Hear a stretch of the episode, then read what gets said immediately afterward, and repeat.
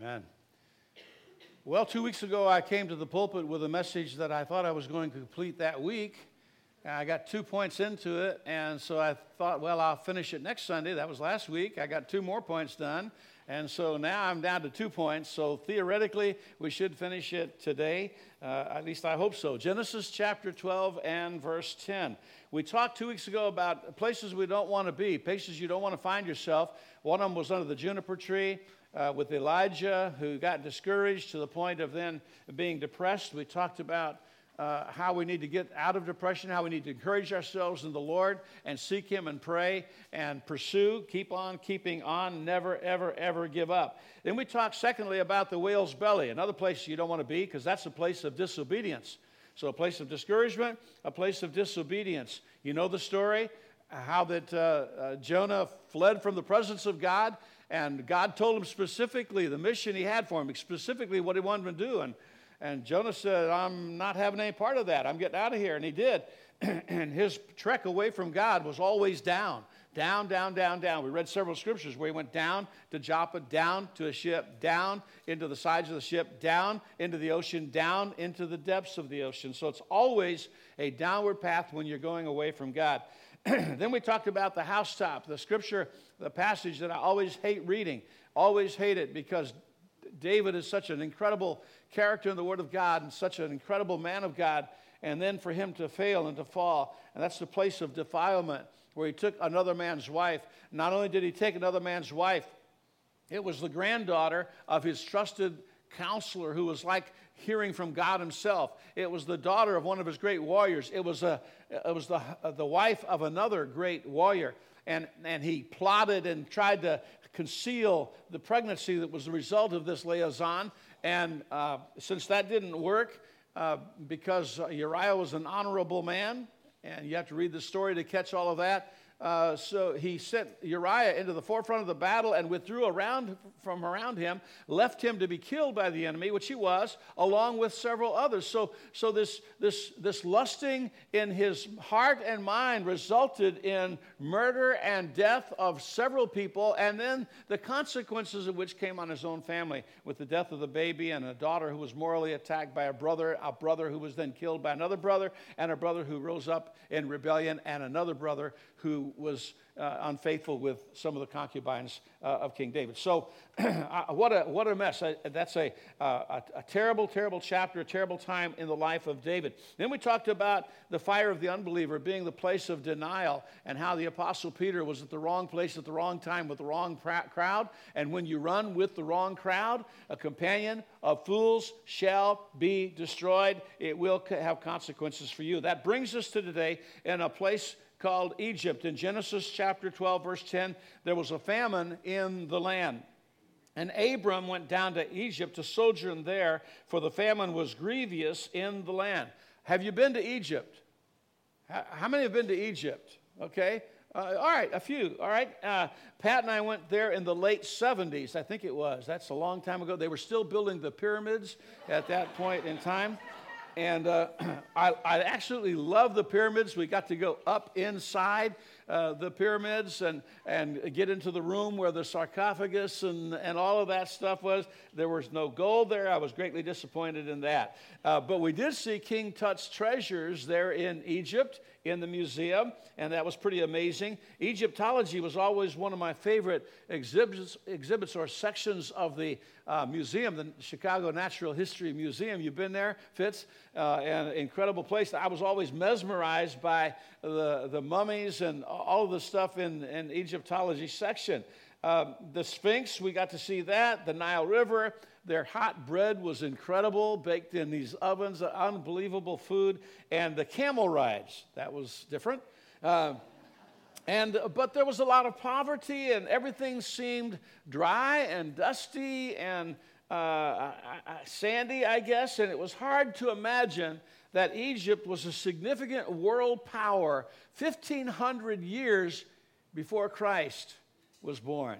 1500 years before Christ, one of the earliest advanced civilizations, were kind of a dominating type civilization. Uh, first beginnings in the Fertile Nile Valley around 3150 BC.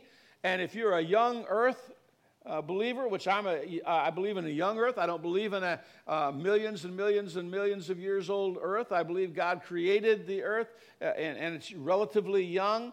Uh, and he created it with the appearance of age. He created it with uh, mineral resources and, and so on and so forth. I, I, just another subject for another time. But but I believe that it was one of the first worldwide or world dominating uh, cultures. Ancient Egypt reached the zenith of her power uh, during the New Kingdom in 1570 to 1070 or so BC under some great pharaohs, some incredible pharaohs. And ancient Egypt was a power to be contended with, both by the Near East and, uh, and sub Saharan Africa and Israel. Israel had to oftentimes contend with the pharaohs and with Egypt. So, why did Abraham not yet called Abraham, called Abram. Why did Abram leave the Ur of the Chaldees? He was, he was from a, a university city, so to speak. The Ur of the Chaldees was a, was a highly advanced, um, very educated place, kind of a university town. And why did he leave? Well, we find it out in the, in the scriptures. Now, the Lord had said to Abram, Get out of thy country and from thy kindred, from thy father's house, unto a land that I will show you.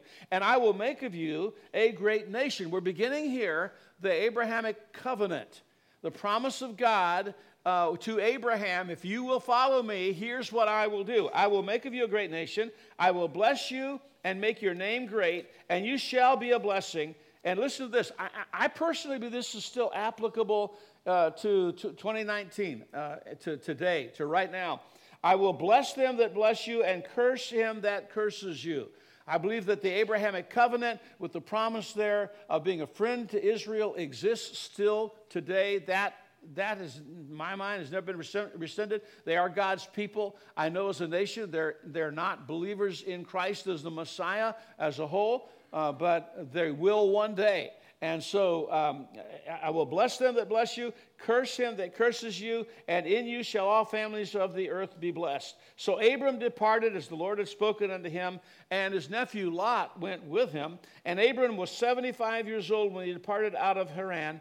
And Abram took Sarai, his princess, not yet called Sarah, Sarai, uh, which means princess, his wife, and Lot, his brother's son, and all their substance that they had gathered and the souls that they had gotten in Haran. And they went forth into the land of Canaan, and into the land of Canaan they came. And Abram passed through the land unto the place of Sichem, unto the plain of Moreh, and the Canaanite was then in the land. And the Lord appeared unto Abram and said, Unto your seed will I give this land. It's, it's all going to be yours. And there built he an altar unto the Lord who appeared unto him. And he removed from there to a mountain to the east of Bethel and pitched his tent, having Bethel on the west and Hai on the east. And there he built an altar unto the Lord, and he called upon the name of the Lord. And Abram journeyed, going on still toward the south. He was obedient. He left everything. Guys, gals, I don't think we can fully appreciate uh, that God appeared to Abram and said, I want you to leave the only place you've ever lived. I want you to leave where all your family is. I want to leave. I want you to leave the place of your roots. A lot of you are military, so you know what it's like to have to leave everything, leave everyone, and go not only across the country but halfway around the world. Oftentimes, you know how it is more than anyone to be away from family, to be away from the influence uh, and, and and all of that that's involved with having close family and friends. Uh, but uh, he, he obeyed God in this. He, he packed up everything, he took off and, and went where God would show him. But then he moved to Egypt. He sojourned in Egypt. He visited in Egypt. He traveled in Egypt. And this is a type in the Word of God of worldliness and compromise. Egypt and the Egyptians were not known for their worship of God, they were known for their worship of the sun god. They had lots of gods, actually, lots of idols, but the sun god uh, was the supreme God that they recognized. And so it's moving away from the true God uh, and the, the place of Bethel, the house of God, going down to Egypt, which is a place of the world. And I think we need to be reminded in the, in the face of what uh, Fitz is going to be teaching uh, that he learned from the Word of God as taught by David Platt is that the, the worldliness, we've talked about this a little bit lately, the Western church, and I mean the American church primarily, uh, we again um, don't realize what a lot of Christians are going through. Almost every day, if you're on Facebook, almost every day you'll hear about Christians that have been killed in some part of the, uh, of the world. People are dying for their faith, people are dying for the Christian faith. And we have, you know, we, we just have it made here. We, we come to church, we cross over this 50 year old bridge now. I had this wonderful thought that what if it you know, it's 50 years old. What if it gave out? Uh, so I didn't tell you that, but that's what I was thinking. Uh, but I mean, we come into this beautiful town and this beautiful church.